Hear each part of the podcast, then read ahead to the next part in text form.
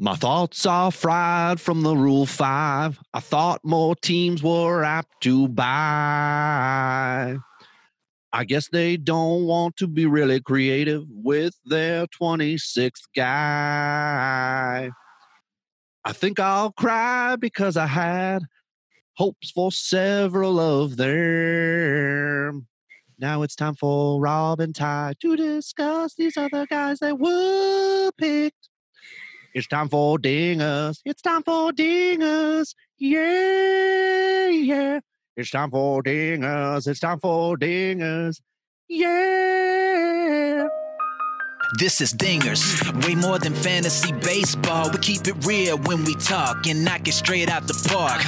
Let's see the stats. What's the average draft position? What kind of plays you making? Check the wins above replacement. Check the lineups and the points. This I gotta see. What's your path to victory? Are they aiming for a dynasty? Get points going head to head. Please don't do me no favors. We're always watching waivers. Ain't no minor league. This is major. Yeah, Dingers. Let's go.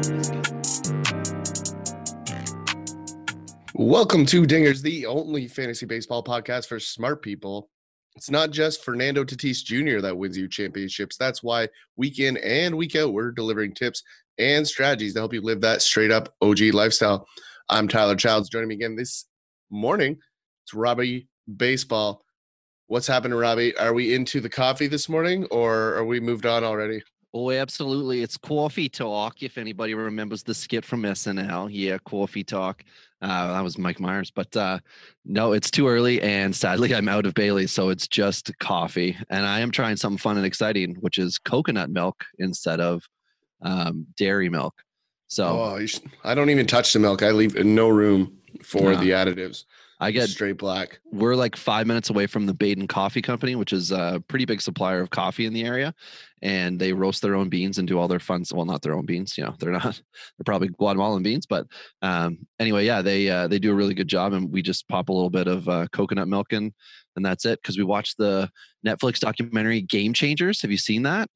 Not basic, yet. No. Basically about being vegan and some of the potential benefits. Now, it's not like you know right down the middle. You can obviously cut one side or the other, meat versus non-meat. But um, one of the big thing from it was that you get uh, more stiffies um, and and they can potentially be thicker. And that was from three college level athletes who were all base. No, wait, two baseball players and one football player from some big schools that did it. It was really interesting documentary for anybody who's got some time to to kill. Doesn't mean you're gonna um, stop with um, your diet or anything, but for us, my wife was interested in just trying to cut down. So I said, Hey, I, I got a good idea. Let's cut down on the dairy and coffees. So here we are. How about you? uh, I'm, I'm, we had a, a uh, Christmas party at our house last night. So we are on water and we are in recovery mode. Hydrate, hydrate. Yes. I got to travel. I'm, I'm flying to San Diego this afternoon. So I, wow. uh, go after yourself. I need, I need to get some water in me before. Um, yeah, we're we're heading for the winter meetings. They were last week, so flights were so much cheaper this week. That's right. Anyways, let's let's dive right in. I think it would be um, silly for me not to brag about my big trade this week and why I mentioned Fernando Tatis Jr. off the hop because uh, I now own him in every league that I am in, which makes me extremely happy. I'm a big Fernando Tatis Jr. guy. I've said it multiple times before that I think he is on the Hanley Ramirez prime kind of track. I think he's that type of player. I think he, I'm surprised more people aren't comparing him to Hanley because I think they're very similar. They might be and afraid to because of the career trajectory. That might be something. In terms of how good Tatis is going to be?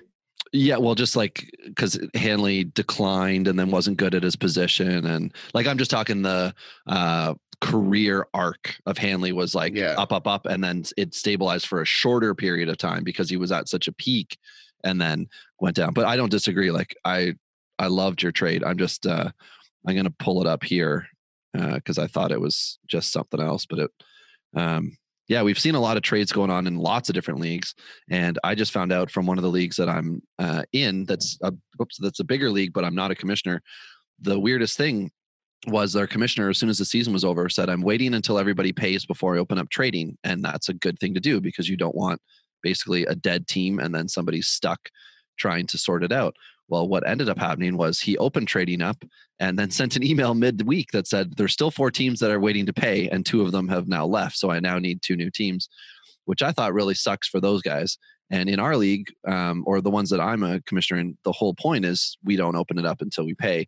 And um, we have had been open for a little while in the points league and my goodness i feel like your trade has been the trade of the offseason in a season that has had many impactful trades yours i like the most so do you want me to read off who you got and then we'll we'll talk about who you sent yeah yeah please do then i can brag about it yeah so the headliner is tatis jr coming back this is a contract league but realistically the contracts aren't overwhelming in this part of it. It's definitely an aspect for you. But Tatis, uh, Samardzija, Erik Swanson, Ryan Stanek, and Tyler Chatwood went to Ty's team, and he gave up the headliner here being Josh Donaldson, and then uh, Paul DeJong, Jordan Groshans, Bryan Mata, and Sam Travis. So Ty's team is trying to win and is now in a much better position to do so. And the team that he traded with enjoys playing fantasy baseball. well, I, I, you know, I don't think it's that bad of a trade. I, I think, you it's know, a really fun trade. Like, yeah, I, there's I, lots. I, there's lots to it. I just don't think the value is that is lopsided as people think it is. Um, I think people are underestimating DeJong's value in a points league. He was surprisingly uh, valuable last year. I think he will be more valuable this year than he was last.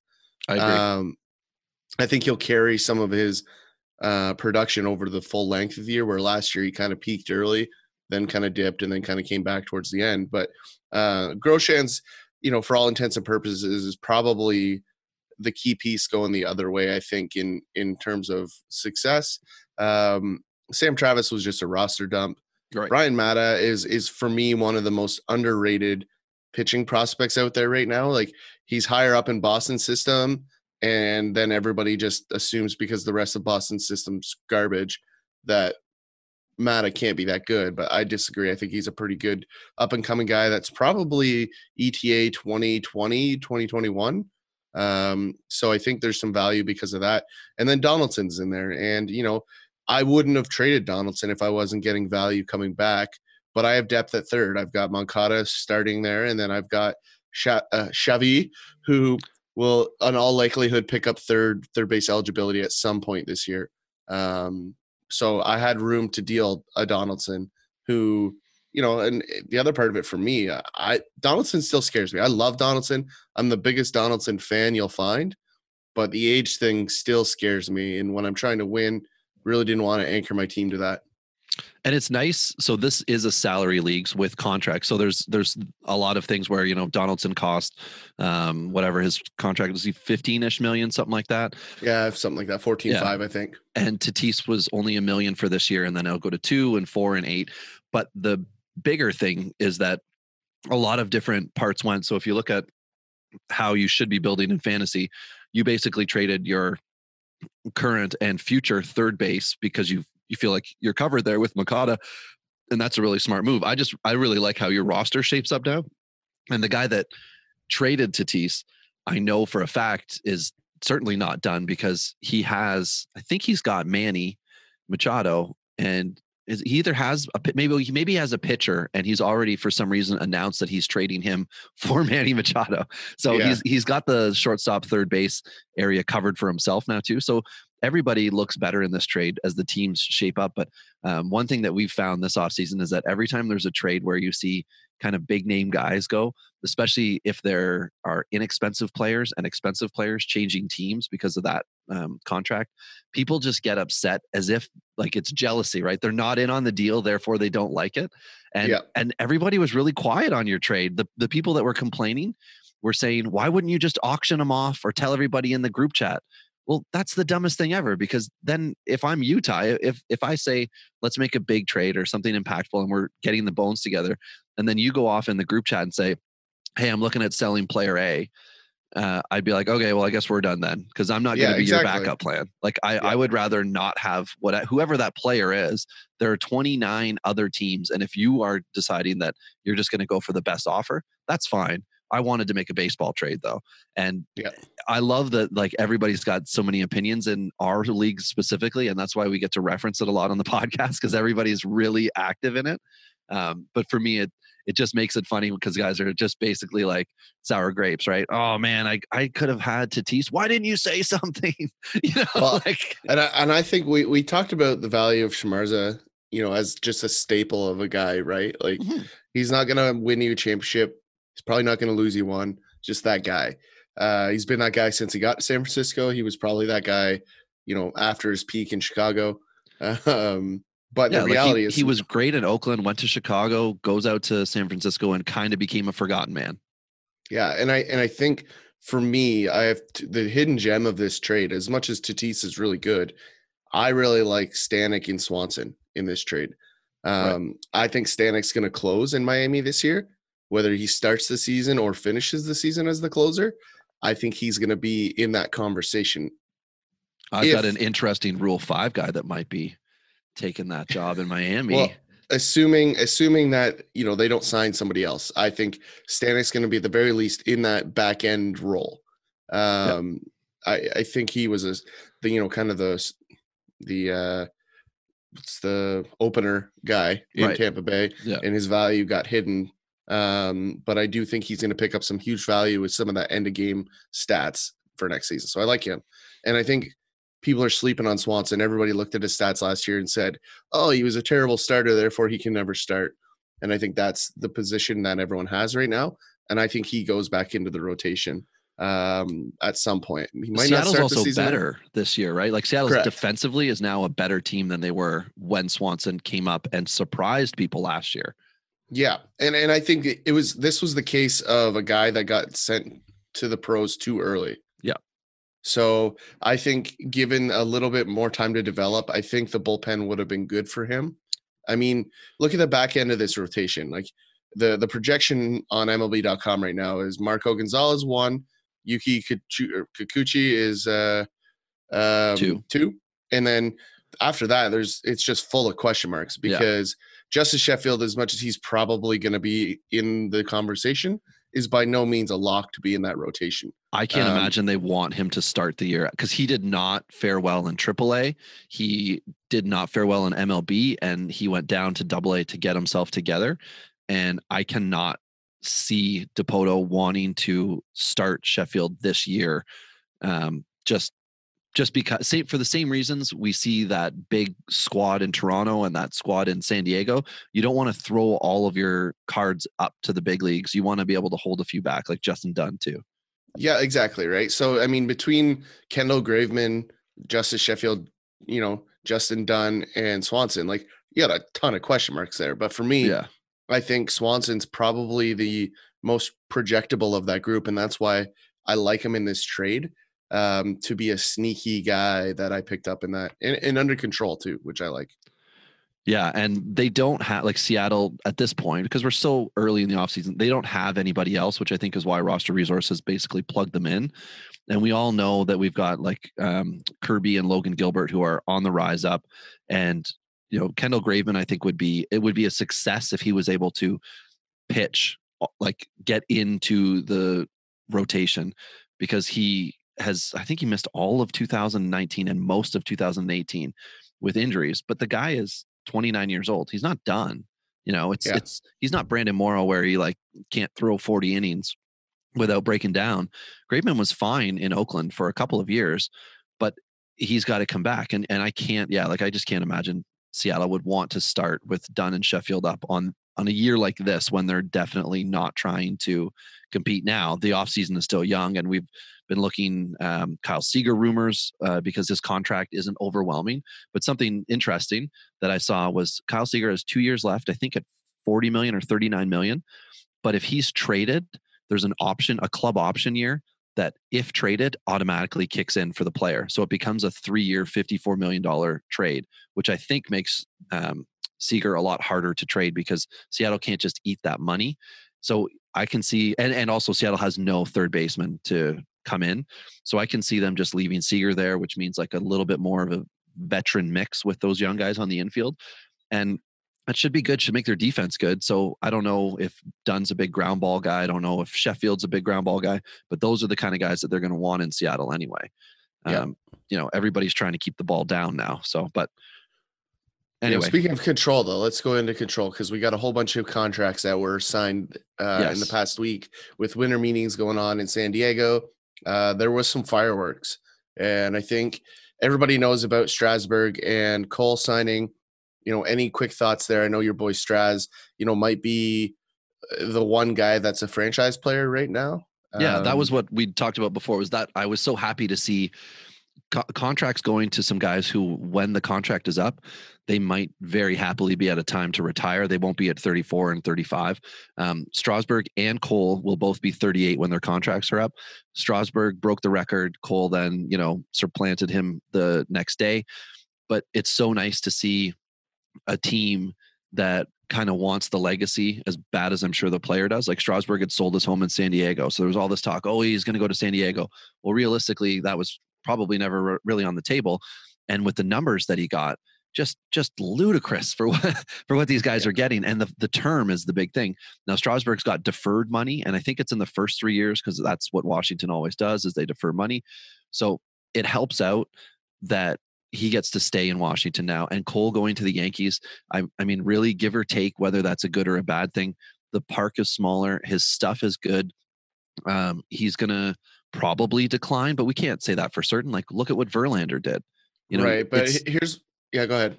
uh, it, it's just it's really hard to say right now that Cole doesn't get a little bump because he's moving from one really elite team where he had his second big year and going to another elite team that is on the rise whereas Houston could be like peak uh I would say the Yankees are still able to rise and still able to get better with their lineup.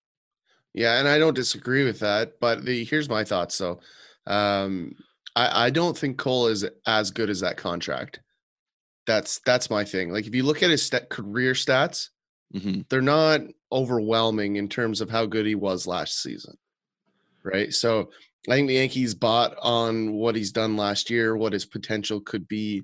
Uh, and I and I, as much as I would have loved to have Cole on my team, that's uh, I think nine years is too much for a guy like this because the minute his velocity dips, his slider becomes less valuable. So the question is, can he maintain strength and and health over that time period?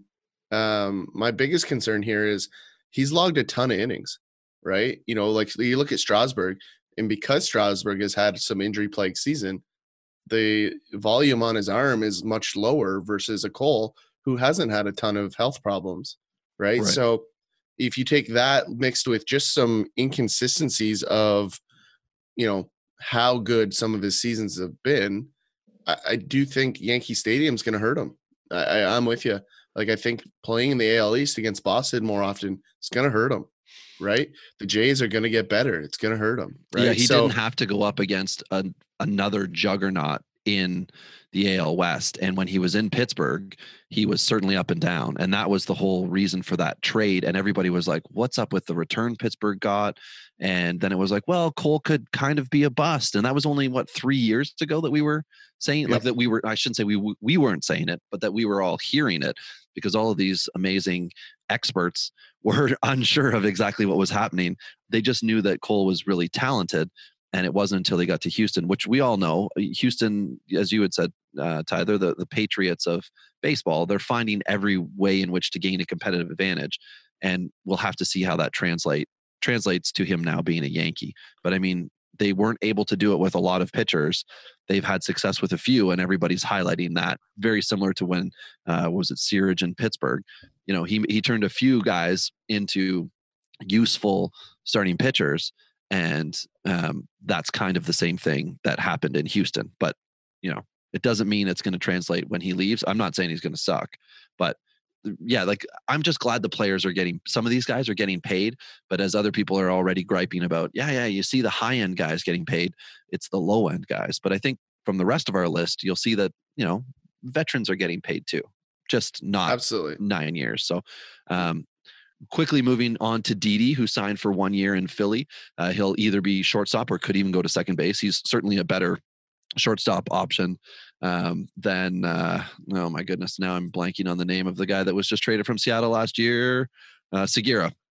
Yeah. Uh, so he'll start either way.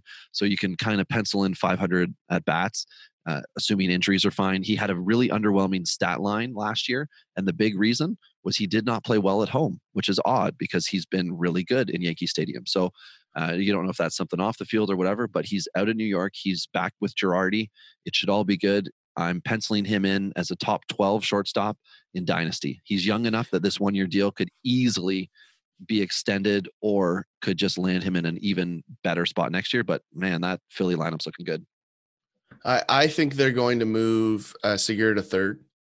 Uh, one of the most underrated, under the radar signings of the offseason was Josh Harrison, who missed all last season in Right. Detroit, That offseason uh, is also there in Philly. So I, I think Didi is for sure going to take shortstop. I love watching him play shortstop because he has an absolute cannon, and it's just fun to watch him throw that pill across the infield. Yeah. Uh, so it'd be disappointing, but at the same time, that arm could also play at third. I just, I'm with you. I think he's a better uh, shortstop than Segura, and I think that's the way that plays out. Um, I, I, I put him in the same category as you. I think he's top 15. He's going to be. It's kind of like the Samardzija of shortstops. That makes any sense. I give him a little bit more credit than that, but it's that's okay. Um, and a less significant but still good move. Gausman, one year, seven million bucks to San Francisco, helps uh, San Francisco because they don't have starting pitchers, and they have already said that their plan is to start him. His line in Atlanta last year, uh, ERA was what six sixteen, something ridiculous like that. His his underlying numbers were much better. He had really Mhm. bad. Um, a really bad looking line though, and you had already talked about him on a previous podcast how uh, he would be somebody of use. He's now going to a big ballpark. They did this last year. They had three guys that all looked somewhat intriguing, uh, veteran signings, and they're doing it again because they don't have the pitching depth in the minors to immediately promote anybody. So, you know, again, you've got Beede leading that rotation, even though I did I did trade him in, in a league. I think I traded him in a league. Uh, and then and then you've got uh, the Shark, Cueto, Gausman, and then maybe Rodriguez. It, the nice part is that now it's not forced for San Francisco to have to make a bad decision or or more bad signings. And they also took on Cozart, which was uh, a money dump for LA, and the first round pick that they gave up. Again, I I damn it, I don't have it in front of me, but it was basically LA wanted to get out from that contract, so they essentially paid with their first round pick, and they lost all that bonus money for him. Um, but now the uh, sorry that freed them up for this big old um, Rendon deal. So they've got themselves a third baseman, and the Angels lineup is looking slick right now. yeah, I still think they're a starting pitcher away, like um, at least maybe even two. So I, I'm with you though. They're A they're be healthy one for sure. Yeah, for sure. I mean, Like, they had oof. obviously an unfortunate loss to that rotation that definitely set them back a little bit. But uh, you know, Griffin Canning's going to hopefully take a step forward for them. Um, but yeah, they, they Ohtani pitching need, this year. Yeah, they they still need one more though. Will least. Wilson, sorry, Ty. Will Wilson was the first rounder that was traded with Okay. him. So, but yeah, that that rotation is, uh yeah, scary to say the least. You're you're not Yeah. excited to see it, but um, I know you had said that when they made that trade, you thought that to free up that room that that was going to bring Cole in, and it turned out that it actually just made their offense even better. And I just I think the need was pitching, not on their infield. To be honest, agree. Uh, I agree with um, that. I think that was just like what they could get. So now it's like La Stella, Trout, Rendon, Ohtani, Upton, um, Adell. Adell will be there this year. Yeah, at some point Adell. So uh, I don't know who if he's gonna like Brian Goodwin is penciled in right now Yeah. as as a right fielder, so that could easily be Adell. Then you've got Andrelton Simmons, David Fletcher, who's great because he's a walk guy, he's a contact guy, um, and then Pujols is listed as being on their bench. So, but yeah, the so the rotation. this is this is a really rough looking rotation. Andrew Heaney, Dylan Bundy, Griffin Canning, uh, Patrick Sandoval. Uh, I think it's Jaime Barría and then Ohtani. So they've got the six guys listed. So I'm not excited about that today because as we talked about before when Bundy went, that's not the best acquisition, but it's a guy. Um, I, I see. I disagree. I, I like Bundy. yeah, you, yeah. do, I- you don't like Bundy. I, I like Bundy like a Bundy. lot in LA. I, I think a change of scenery Uh, similar to you know what we talked about with Cole going to Houston, I think you're going to see Bundy take a step forward here. Um, I'm I'm buying Bundy. If anyone wants to sell him, please contact me. Um, I will take him off your hands.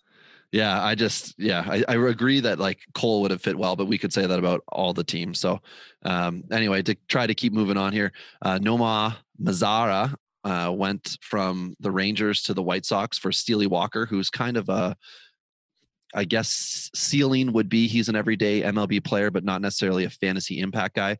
So I know Mazara is only 24 because I think you sent you sent him birthday cards, right? Because you love the guy that much. I absolutely love Mazara. I think this is highway robbery, and Rick Hahn has made a mockery of trading with teams the last couple years. Like he is just stealing people. And, or stealing people. Stealing Can I use people? that? Can I use that joke? I like that. uh, the reality is though, like I, I don't think that there's any risk in this trade, right? Because Yeah. if you look at what the White Sox have in their outfield um, between uh, Jimenez and Robert coming, eh, there's not a ton of risk to give up a guy like Steele Walker at this point. So Mazara coming in, who his peripheral numbers, are, in my opinion, project him to be better than he has, and we've talked about it previously. That he doesn't have protection in Texas, so uh, you give him some protection that he's going to have with Grandal and Abreu, uh, Anderson leading off on base. Like all of a sudden, you know, it's it's going to be a huge scenario, and he's got ton of control left on his contract. So Yeah. you know, three years remaining. It's it's a no brainer for the White Sox to bring him in. I think this is an excellent move, left-handed stick, and frankly, I just wish Toronto would have done it. Yeah, like Mazar is just one of those guys who you want to see more from, but at the same time, as his as his career continues, and you just see what he is producing, it's perfectly fine. So he's a good guy to plug into your lineup. Doesn't hurt you. Uh, right now, he's slated in at six in uh, Chicago, but I mean, again, we're off season here. There's lots of potential movement to go around. Um, a couple guys not moving: Yan Gomes and Howie Kendrick returning to Washington. So they are trying to keep the band together there. Uh, Adam Jones goes to Japan for a two-year deal with a third-year option. Um, interesting that he went there. I think maybe he was a little annoyed last year with how long things took for him to be able to get in somewhere, and he's he's still a fine, fine player, but he's going to go make himself some money and uh, get to see another country. Twins signed Alex Avila, which I wanted to note because that basically means Mitch Garver is now the everyday catcher, and Alex Avila will be relied upon in spot starts, maybe getting 20 to 30% of the at bats, which really frees it up for Garver to come into his own. Um, Happ is apparently on the block for the Yankees to go anywhere with ideal landing spots. Obviously, Houston, we already mentioned the Angels. Um, San Francisco, a big ballpark for him. Minnesota, a team looking to compete. San Diego could use him. And I put Colorado for everything pitching because why not? Um, Tanner Roark went to the Jays, two years, 24 million. Perfect kind of starting pitcher, roster filler guy. Allows them to um, hold at least one of the younger potential starting pitchers back. Um, I just like it because we have one starting pitcher now. yeah, that's right. Well, two, two if you want to count. Um, was it Shoemaker, Shoemaker and no, who's the third? The Chase Anderson. Chase Anderson. Thank you. So, we have two potentially, a half. yeah, potential, yeah, and then we'll see what see what can come from the starts from there. But at least there's a guy, right? Uh, Wacha to the Mets. I think that was one year, three million. So you can see how how he has fallen. Uh, Treinen to the Dodgers, very interesting one. One year, ten million bucks. I think this is what you had said, Ty, that he would go somewhere where he could make an impact. Um, the, the one year deal, 10 million, that's that's saying something. And it also makes it kind of interesting to think that LA was willing to spend 10 million when his ARB number would have been less. Well, and I think this is, you know, what what was the one that uh somebody signed a one year deal earlier too? Oh, uh Cole Hamels. We talked about this before. Right. One year, 18 million. Uh, So I think you're going to see more of this too, where teams are buying uh, flexibility, right? So they they overpay on one year rather than pay for multiple. Right. Anthopoulos has done it for years in in Atlanta, um, and I think that's all this is because I think they're still a little unsure about what they have with uh, what's his face out there. Kenley Um, Jansen. That's the one, yeah. Yeah, because he's got he's got injury issues. He blew, he pitched really well last year, but when he didn't, it was a blown save. So the numbers and the blown saves and things don't look too great. Um, somebody who did do a really good job last year prior to getting hurt was uh, Oberg in Colorado, and he was Scott Oberg. He was extended this year. I think he'll pitch this year at 30. Um, he was a drafted guy. How old is? Yeah, he will be 30.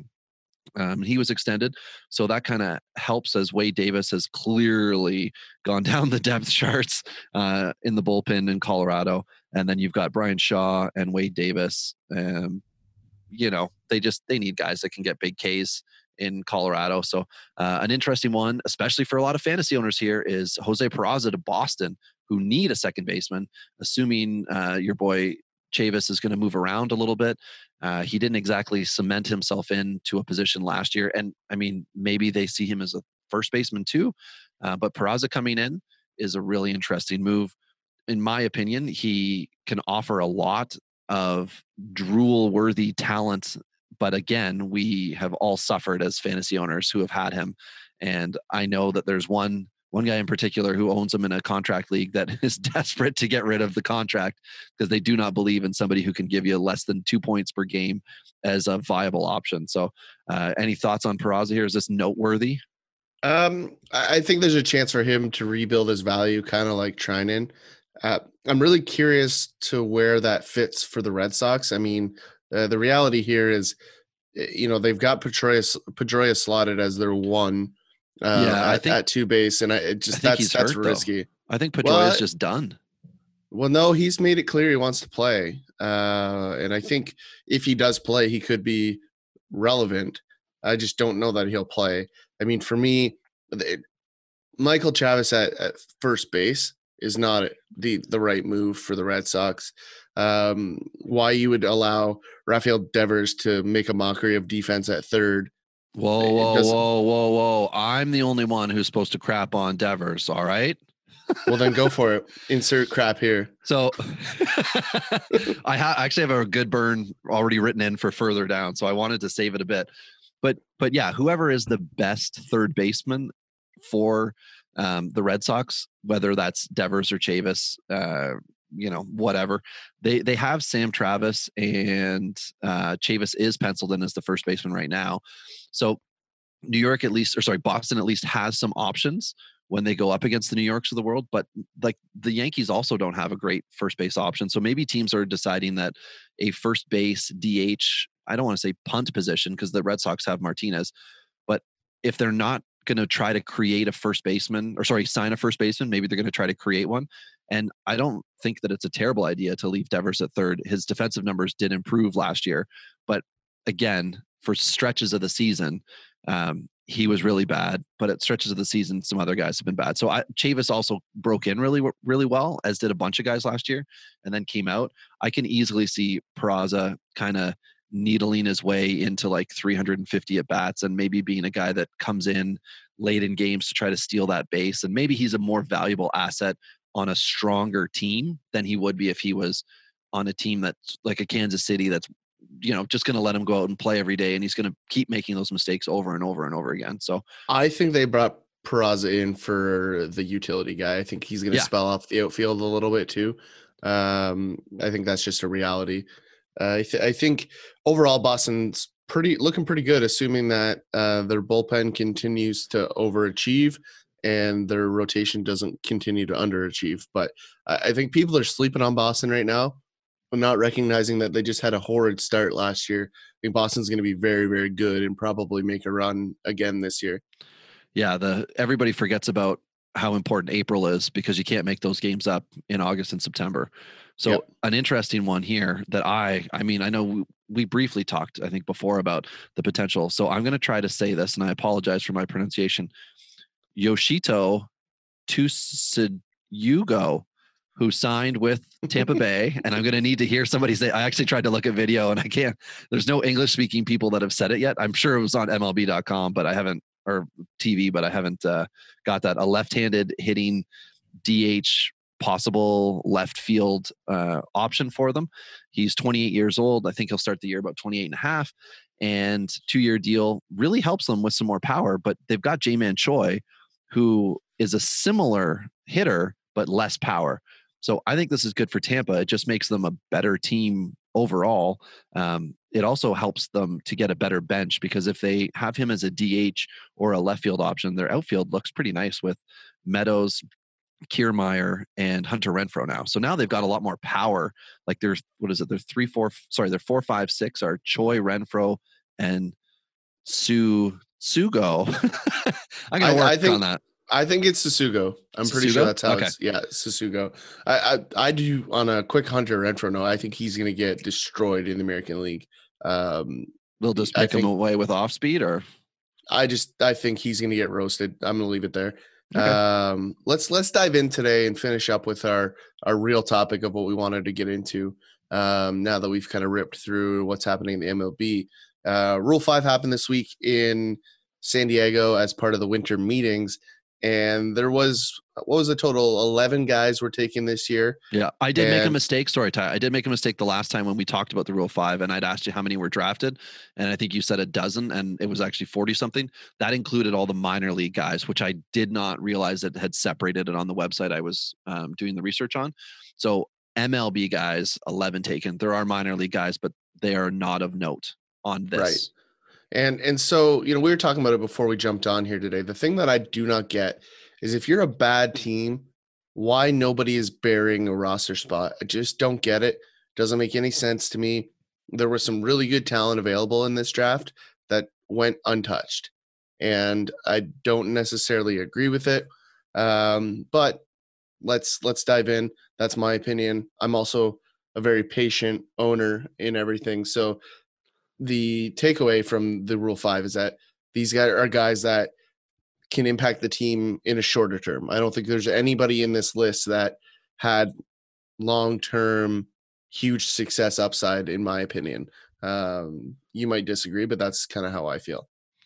Uh, yeah, I mean, this is this is the area where you're trying to find somebody who's MLB ready that their own organization does not feel is because they didn't protect them on the 40 man roster. So the first guy to go was uh, to the Tigers, right handed pitcher Rony Garcia. Uh, Garcia was in a really good 2016 international class, and really good meaning for the Yankees because they also picked up Luis Medina and Deivi Garcia. And Medina, I think, finished last year at high A and Garcia at triple A. So Rony Garcia, um, what was it, 2019 double A, 440 ERA, a K per inning, 105 innings. He's a fastball breaking ball combo guy, got a low arm slot. Um, should get to start in Detroit, but I think he would get moved to the bullpen and maybe he long term is a bullpen guy. But for Detroit, why not? Like, I guess this was the guy. I know you were thinking it was going to be more hitter friendly. Um, but as we will go through the list here, you'll see how few hitters were actually taken. Uh, Garcia, I guess, is somebody that Detroit must see as a big arm guy, and uh, the arm slot probably is helping to make him a little more deceptive. Well, I mean, here's the thing: like, if you're Detroit, like you have nobody in the the form of high end prospects, like on on the offensive side, right? Yeah. I just don't. I don't get the decision. Uh, that's all. I I think adding a guy like Wander Javier would have been a much better move. Uh, it also would have hurt your division rival, right? So I think there's a ton of value to it. Instead, Wander Javier is going to go out the door at the trade deadline for a starting pitcher right? It's going to be, you know, the reality of of what happens in Minnesota. I, I just don't understand it. Um, I think there was a lot of reasons for where Detroit's at right now to bury a guy like Wander Javier. Uh, but that's just my opinion, and I guess teams see it differently, and that's fine. They're certainly allowed to. But uh, I do, I do like this guy. Um, I, I like his his mechanics. They're kind of funky a little bit, but I, I think you know your your analysis is bang on. I do think he's going to be a bullpen guy. Um, you know, it just gives them the ability to not have to use him every day. But at the end of the day, uh, Detroit certainly has to fill some starter role, and and this guy could be that guy. Yeah, long term, they certainly have five guys in their system that any MLB team would be happy to have. Um, but for this year, like when you're looking at Daniel Norris, Matt Boyd is fine, but you know Daniel Norris, Matt Boyd, Zimmermann, Spencer Turnbull, and Tyler Alexander. You can easily see how you might want to slide somebody else in there, and Detroit's not going to in all likelihood, not going to go out and spend the money. So here was a way for them to get potentially somebody that can maybe give them a dozen stars if they need it this year. Uh, but otherwise, I think he just slots into the bullpen and they're working with him and they're probably trying to really amp up his stuff. Everybody seems to say now that no matter how hard you pitch, if you're a starter, when you go into the bullpen, you should be able to tick up a few miles per hour. And maybe that's what they're really thinking for them. So the second guy taken uh, by the Orioles was Brandon Bailey uh, former Astro, and the new Oriole GM, Mike Elias, knows Bailey from Houston. Uh, he's a shorter righty, strong fastball, quality changeup curveball, uh, high K guy, also a high walk guy, which, you know, hand in hand with some of these Rule 5 guys, and more than likely just straight to the bullpen. And I really want to know who Baltimore's bullpen coach is and if they're good yeah. Well, I, I, mean, eh, these guys are always just a hit miss. I mean, second second guy gone here, um, and and I think uh, these are the kind of guys. Uh, what was the guy that Toronto had? The little short guy. Uh oh, Jason? Frasor. No, I mean like that's an a, MLB guy, or yeah, it was more recent, but that's a good comparable. Is Jason Frasor? Um, I, I think those guys have a place in a bullpen because I think you know they're they're the guys that generally fall into this category because they get overlooked as a starter right yeah immediately yeah yeah because of their size right and and you know there's very few marcus stromans out there and yeah, and from day one, Stroman was getting crapped on even by the Toronto media, saying he's going to be a bullpen guy long term. Yeah, absolutely. You know? And that's and why proven... heart doesn't measure height or height doesn't measure heart. well, I think both statements are true. I don't think heart measures height either. yeah, technically, yeah. If you get a ruler involved, uh, no. But I totally agree with you, Ty. Like this is a guy who, uh, you know, should be good. Now, the, the big thing here, he's got to find the strike zone. Yes. You know, as we go through the list, which is a short list, that's the issue for a lot of these guys, and obviously, that's the risk that some of these teams were willing to take. Um, you you see a guy like Brandon Bailey, and you're like, oh, good K's, and you look at the walks, and you're like, oh crap. Well, maybe they can sort that out. Maybe that's the secondary stuff. Maybe the curveball is not as deceptive, so it's not as out pitch right now. So maybe that's what they'll work on. And we always hear in spring training how MLB players, pitchers are working on new pitches and they throw them away before the season starts. Well, maybe for Brandon Bailey, his spring training or his offseason regime is going to rely heavily on turning him into a fastball curveball guy versus a fastball changeup guy who has a curveball. Like, well, and, and maybe we should, do. and maybe we should just rename this the CPG draft.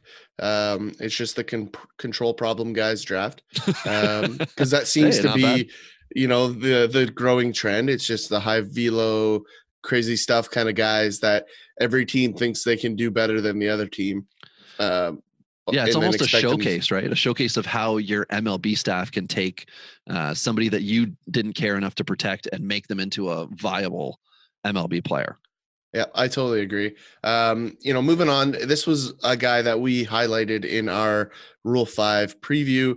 Uh, it's a guy that I think I was very, very high on. I liked him a lot. Um, I don't know where you stood on him. I can't recall off top of my head, but um, you know, really kind of crazy delivery uh, with Sterling Sharp, huge leg kick. Um, this is a guy that I thought was going to go for for good reason. There's just there's a lot here, great stuff. I, I do think he'll stick in the bullpen, uh, assuming control problems don't come out of nowhere. Um, but but I think he's going to be a really nice pickup for the Marlins, who are rebuilding um, under the Derek Jeter regime. I think this is a nice steal, and I and I can't imagine the Nationals are too excited about this one. Yeah, it must be nice to be the Marlins and take a national, take somebody from your division that you think is good. So Sharp's, uh, as you said, Ty, he's a, a tall, wiry righty, unique delivery, missed a lot of time in 19 with an injury. So he kind of fell down all of the um, depth charts within the Nationals but we did discuss him. He's the only guy we discussed with our 33 or 34 guys that was that were were picked. So more of a ground ball guy, like a Keuchel Stroman type, than he's going to be a high K guy. Um, I think he had amongst the highest ground ball rates the last two years in minor league baseball. He'll get a shot in Miami's bullpen for sure. Um, and I'm I'm noted here that I feel like with some good coaching, um, you could bank on Sharp to be deep league worthy stash or throw in in any of your offseason trades. So you just happen to see that you know you're trying to get player A and B, and you see that they've got Sharp in their minor league system. Why not go ahead and say, uh, throw him in too? because he's going to play in Major League Baseball this year if he makes Miami. Now, if he doesn't, that's fine. He's going back to the Nats, who could probably use him this year too at some point in time. So, um, if you're looking for somebody who's going to hopefully be able to be a decent contributor in Miami and somebody who I can see ending up kind of in a seventh or eighth inning role, if he's able to induce ground balls in that Miami ballpark, he could be a useful player right out of the hop in 2020. Well, I actually think he has a better better chance of sticking in the Nationals bullpen than he does in the Marlins. well, I just look at his ability to generate ground balls as his avenue to elevating himself from long relief. But the fact that he he started last year, you know, it's it's we'll see what happens. At least he was picked. yes, at least at least he's going to get a shot. So yep. And let, moving on to another uh, right-handed former high-end pick, uh, Stephen Woods Jr. Drafted uh, three times. That's impressive. Yeah, yeah. like you. I mean, oh, sorry, sorry. It, He's twice. The, there's another guy who was drafted three times. Sorry, twice. Yeah. But I mean, re- regardless, anybody that's drafted twice is betting on themselves. Um, Absolutely. Yeah. He, it didn't go the right way for him. Uh, no. He was picked sixth in or in the sixth round, round by yeah. Tampa Bay in 2013, and then again in the, the eighth round by the Giants in 2016. Um, he went to Tampa Bay, uh, who wanted him, obviously, um, after drafting him in the Longoria trade, and missed a lot of 2018 um, but kind of bounced back a little bit in in 2019 with a 1.88 ERA, 79 Ks, and 8.2 K per nine, which is a little low. Um, could be higher. You're you're kind of looking at him as a Brad Keller type. And and Keller is the most recent Royals success story from the Rule Five, and um, yeah, like prior to Wood's injury, his K rate was well over 10. So he is a high K guy. And I, I couldn't find anything that said what that injury was that he missed 18 with, but it was the full season. So let's just assume a shoulder, you know, elbow, Tommy Johnny, something or other. Um, and that's why. So maybe this was that first year where they come back and kind of reestablish themselves. But even though his K rate wasn't through the roof, his ERA being so low means he's controlling his pitches. He's not you know, he's not letting guys whack the ball all over on him. So it's a to me, it's a good pickup for the Royals. Definitely a bullpen guy. I can't imagine you would want to do much more than have him come in in a mop up role after um, the game may be not out of hand, but the game may be a bit of a stretch so that he can come in and like just work on his stuff and show himself uh, and then see what the Royals can do with him from there. So I, I just don't know where he fits in. Um, in in Tampa Bay's roster. Like for me, this no, is, no, no. He's a Royal now. He's a Royal. Sorry. Okay. Yeah. Yeah. I yeah, definitely he, mixed that up. Sorry. Yeah, he was um, Tampa Bay, and then Tampa, or sorry, then uh, Kansas City right. picked him. Okay. Yeah. So he's okay. bullpen, not a not a starter, not a starter option. Like they've got Duffy, Keller, Junis, Ma, what is it, Montgomery, and uh, uh, Jorge Lopez. So he's going to slot right in to that final spot in the uh, in the bullpen. But I mean, the bullpen in Kansas City is full of interesting stories. Like Kyle Zimmer was a top pick, uh, Jesse Hahn, former starter, not of any real note, but um, Stephen Woods. It would be nice if they got themselves a couple of kind of uh, been there, done that. I guess Ian Kennedy's in the bullpen, just guys that could like help to coach along, right? They spend so much time in the bullpen with all their teammates that it might be nice for a guy like that. Tim Hill was an our Rule Five guy last year, actually. Um, so yeah, there's and, and, I can't imagine that uh, Kansas City really wants to roll into the season with Mike Montgomery as their four. Um, he's he's pretty proven as a bullpen piece. I, not that there's anything wrong with Mike Montgomery. I just don't think he's what Kansas City wants to roll out there with every day, and and maybe yeah. they feel differently. But um, you know, I would imagine Lopez has to be in on the conversation here at some point. And they're uh, realistically still two years away from all of those um, drafted guys coming up. You know, like just looking at the bubble for them, it's Glenn Sparkman who had some starts last year, uh, Eric Skoglund, Forrest Griffin, who I think is a former UFC fighter, uh, uh, and then Conner Greene, who was the big guy. Was he a Rule Five? No waivers, mm, waivers, yeah. yeah. But he he was a big guy in Toronto who was throwing high and hard, and then he went in a trade with St. Louis. He may have been part of the Grichuk deal. He was. Yeah. Okay. And and then I mean you've got Brady Singer who's at the cusp now, and you're going to start to see all those other guys: Bubic, Kowar, um, Lynch, and that's that's the 2021-22 look. So in the meantime, Kansas City's still doing the right thing and taking a chance because they're the type of org- organization that you know it's it's house money for them. So I like that idea. I like this pick. Speaking of Well, intelligence, go ahead, go ahead. well, I was just gonna Ruin say, my I, I- transition. Sorry, I, I think uh, I'm just I got lost on Kansas City's depth chart here. Yep. They currently have Whit Merrifield at right field on MLB.com, Yep. which um, pretty much tells me if Kansas City's putting him there that they're gonna move him. There's no way they're gonna run Merrifield out as their right fielder. He played a lot of right field last year. Yeah, and he doesn't belong out there. Like Nicky, Lo- Um, they prefer Nicky Lopez at second base and Mondesi as shortstop than they do Whit Merrifield as second baseman. And, Well, I- and Merrifield's on I'm- a huge like con like friendly con team friendly contract. Uh, but that's yeah, that's exactly it. I Like it- it's I- I- weird, right? I, I don't know how they don't trade him though. Like where he's at age wise and where that team's at. Like how Yeah. do you not trade Whit Merrifield? Uh, it's it's a huge mistake if they don't do it. A la Josh Donaldson in Toronto.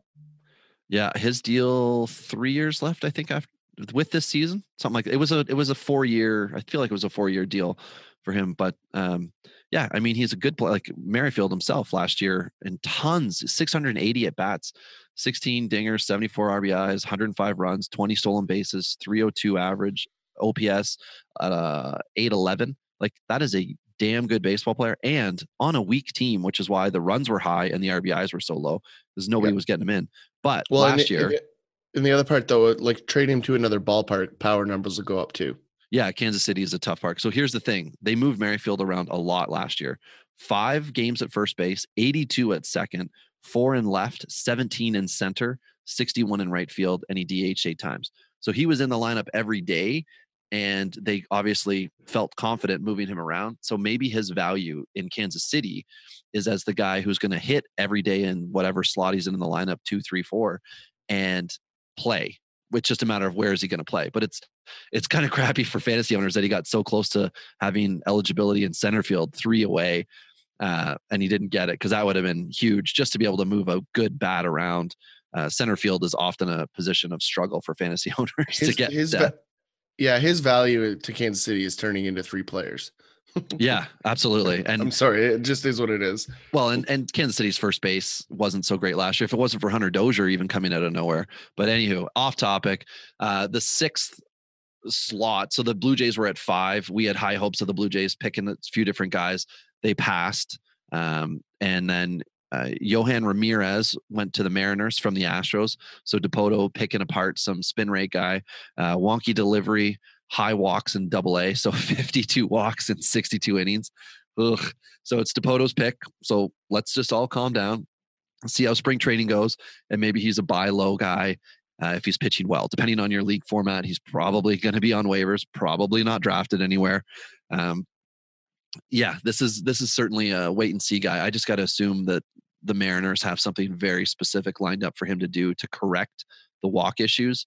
I don't know if it's you know some kind of like Driveline thing where they just want to see if he can just assert some velocity and throw it straight and maybe he's got a lot of movement on the fastball but it's uh yeah it was an interesting pick for sure i i thought that um they were going to take the dodgers oh my goodness what's his uh, bishop um or whoever the guy was that the dodgers had that was available that's a brother of a mariner and they didn't Uh, and Sheffield. sheffield thank you Jordan Sheffield. jordan yeah I, I'm shocked Jordan Sheffield didn't go. Yeah I, I guess uh, teams just must be very specific with the guy they're going to take Yeah. um yeah and Just and then, weird to me. Like him and Wandisson Charles from Oakland are the two guys that I I thought were near locks to go. Um and and they didn't. Neither of them did. It's surprising. I I think Wandisson Charles is a guy that Oakland is laughing at people for not taking him right now. And they must yeah they must be good with it because the the athletics did lose outfielder mark payton who now went to the reds. So he was the oldest player selected. Payton's 28 headed to the best team in major league baseball for aaa players who are past the point of being a prospect yet have breakout campaigns. Because last year he had a 334 400 653 batting line with 30 dingers. The previous year and he was drafted this is the guy who was drafted three times tres draftitos. Um, so he bet on himself several times, then became a Yankee finally, and did not do anything at any point in time spectacular in the Yankees organization. He had a year where he went from single A up to triple A, and that was his best year. I think he, his batting line, he was over over 200, over 380 on base. Um, but then he didn't stabilize. So then he went back to double A and then had a double A, triple A year. Anyway, he caught on. Maybe it was the ball. Maybe something cool and exciting happened to him that he figured it out. But I think that this might be the best thing to happen to Cincinnati since Votto. Wow, Uh, that's that- bold. Do you think it has anything to do with playing in the Pacific Coast League? yeah, he was he he went he was in Vegas. So uh, yeah, Vegas is known for creating uh, home run players. But either way, I just think it's an interesting thing that the Reds picked a guy who mashed when the Reds were promoting all of their players that were mashing last year. So I- I mean, like we said before, this doesn't cost them anything. This is a good pick. This is what we wanted to see. We wanted to see Yeah. teams just like pick a guy. So this is the first position player taken also. Um, I like it. I'm looking forward to seeing what they do the rest of the offseason. And this is a guy who was kind of middling in the Yankees, then became an athletic and it took off. Now, the ballpark absolutely is a factor in this. But let's just kind of wait and see. I'm not putting him on any of my draft boards anywhere. I can't imagine he's owned, but uh, he's just a wait and see guy. He might be a good waiver guy uh, if he finds himself getting playing time with the Reds. Yep, I totally agree. Um, you know, I, I think you know the next pick. I, I'm starting to see a trend, and I think there's a bit of a vendetta here Yeah, for the Jays taking Joe Biagini uh, from the Giants a couple even though it's ago. a new regime, it's still it must just be on the board in the GM's room. Like, make sure Rule Five take a Blue Jay. yeah, exactly. Like you know, let's spend 500k just to piss off the Blue Jays. I think that's that's kind of what what's going on here because you know we talked about this guy before because we were laughing about this a little, but I think the the reality here is it's just a guy that has a very low likelihood of sticking at the pros this season. Um, the stuff's pretty good. You know, the numbers look good from uh, you know the the measurement tools of velocity and release point and spin rate and all that fun stuff that you know the analytics teams are going through these days. But I just don't think he's ready for the pros yet. Um, similar to um, who went to Texas last year, Jordan Romano. Yeah. Well, Um, Romano I- went wherever, ended up in Texas. Rangers. No, he went to the Rangers straight up. he was he was traded the- last year. Some No, anyway. he, he was the Rule Five pick. yeah, yeah, he was. But I was some one of the Rule Five. Like Romano got traded from whatever team selected him to another team, and if it was the Rangers, he ended up, in. Texas. Yeah, Yeah, yeah. he definitely ended up with Texas. Uh, so you know, I think this is he would be a really good comparable to Romano, and so I, I just think it's a scenario where, you know, for the same reasons he didn't Romano didn't stick. I, I just don't think Jimenez is there yet. Yeah, and Travis Bergen was the guy that went from the Giants to the Jays last year, and it's basically the same thing. Bergen all of a sudden had a bunch of Ks, although that was a triple A out of the pen. Um, Jimenez, Danny Jimenez, right-handed pitcher, 93 Ks, 59 innings in uh, high double A. Good delivery, as you said, but this is this is something that is a very little note. I think at the end of the day, he's one of the least impactful guys, especially going to San Diego, because we saw what happened last year with Bergen, where he sat in the bullpen for a lot of the season, didn't get to play, didn't get to play, and then eventually got sent back to Toronto. So um, next is our second um, uh, hitter, uh, infielder, V- Vimael Machín. He's a machine. He is a machine. He went to Philadelphia and then was traded to Oakland. Um, but his original team before the Rule Five was the Cubs. So he's a big walk guy, 300 plus average the last two seasons, uh, plenty of doubles and mobile around the infield. Uh, and then Oakland, who lost um, the Payton, their outfielder, uh, they got a guy on the other end who has very little power, but a, a very good hitter. Um, good guy to be on the 26 roster. This is again, this is what we want to see. Teams just like taking a guy that could help, and Oakland is good at finding these guys, like the interesting guys that nobody cares about, who end of the day help the team win. Well, this is a Brad Pitt. What do you got to do? Get on base, right? Like that's Yeah. that's this guy, right? So What You does know, he I do? think- Gets on base. yep, exactly. So I, I do think there's something there. Uh, I don't. Again, I mean, it is. This is the tough part, and this is the thing that I've I struggle with with the Rule Five. Like, if you're going to take a guy like this, right, and you're going to put him on your roster, potentially, you can't possibly tell me this guy's better than Wander Javier right now. I just don't buy it. Fair point. I think I think for this, they're probably counting on the fact that maybe they can have him on and he can hit. like he could produce, whereas Wander Javier has been a little up and down and injuries and things like that. So this is somebody that maybe Oakland's thinking is worth it. Um, and again, if they return him, I think they lose fifty grand when the deal's all done. So they they're investing Five- something. 500. I thought it was a thousand if they took the player and fifty thousand if they returned him. No, they've got a. It's it's five hundred. That's a lot. Um, that no, it can't be because that's what you would pay any MLB rookie, and you wouldn't pay any MLB rookie. I don't. I don't think they pay them anything if they keep them. I can't remember. Yeah, yeah. If you that- you don't pay the team, but I'm saying to take the player, I think you pay the MLB team that you take him from a hundred thousand dollars because the player himself is going to earn MLB minimum at five something. Anyway, the next guy up is right-handed pitcher Trevor Megill, who is a former Padre, now a Cub. He's huge, six eight, right-handed pitcher, fastball slider, got the high spin rate. Good shot at sticking if he can hit the strike zone. That's his problem. How many times do we have to talk about Rule Five dudes and hitting the strike zone? Um, the Cubs bullpen could just use more guys that can get strikes. So Yep. here we go. Yep, I, I don't disagree. Um, kind of jumping ahead again. Uh, Jonathan Arauz, is that how you would say that one? I think it's a Uh, ruse. Aruz. He apparently Aruz the Red Sox as they acquired him, and you know he's his big note in his career is he was part of the Ken Giles trade uh, when he went from Philly to Houston. Um, you know, I think you know, a 21 year old kid with some middle infield. Uh, you know, you you think he could be a Peraza platoon piece. I I don't know about that. I mean, they Red Sox are are weird with their middle infield guys. They always have been. You know, their their their pipeline has always been buy a buy 10 international Yeah. infield prospects, sell seven of them for pitching, um, and then have a Xander Bogaerts come out on the other side. Uh, they've done it for years. It's kind of their development model. Um, this fit this is a weird fit for me. I don't I don't really know what to think about this one. Um, he 100% could be a cheap depth piece until Pedroia is healthy, um, which is an interesting move. Which, uh, if you're an owner of a ruse, then you probably want to flip him before Pedroia gets back, because in all likelihood, he's probably headed back to the minor leagues after that.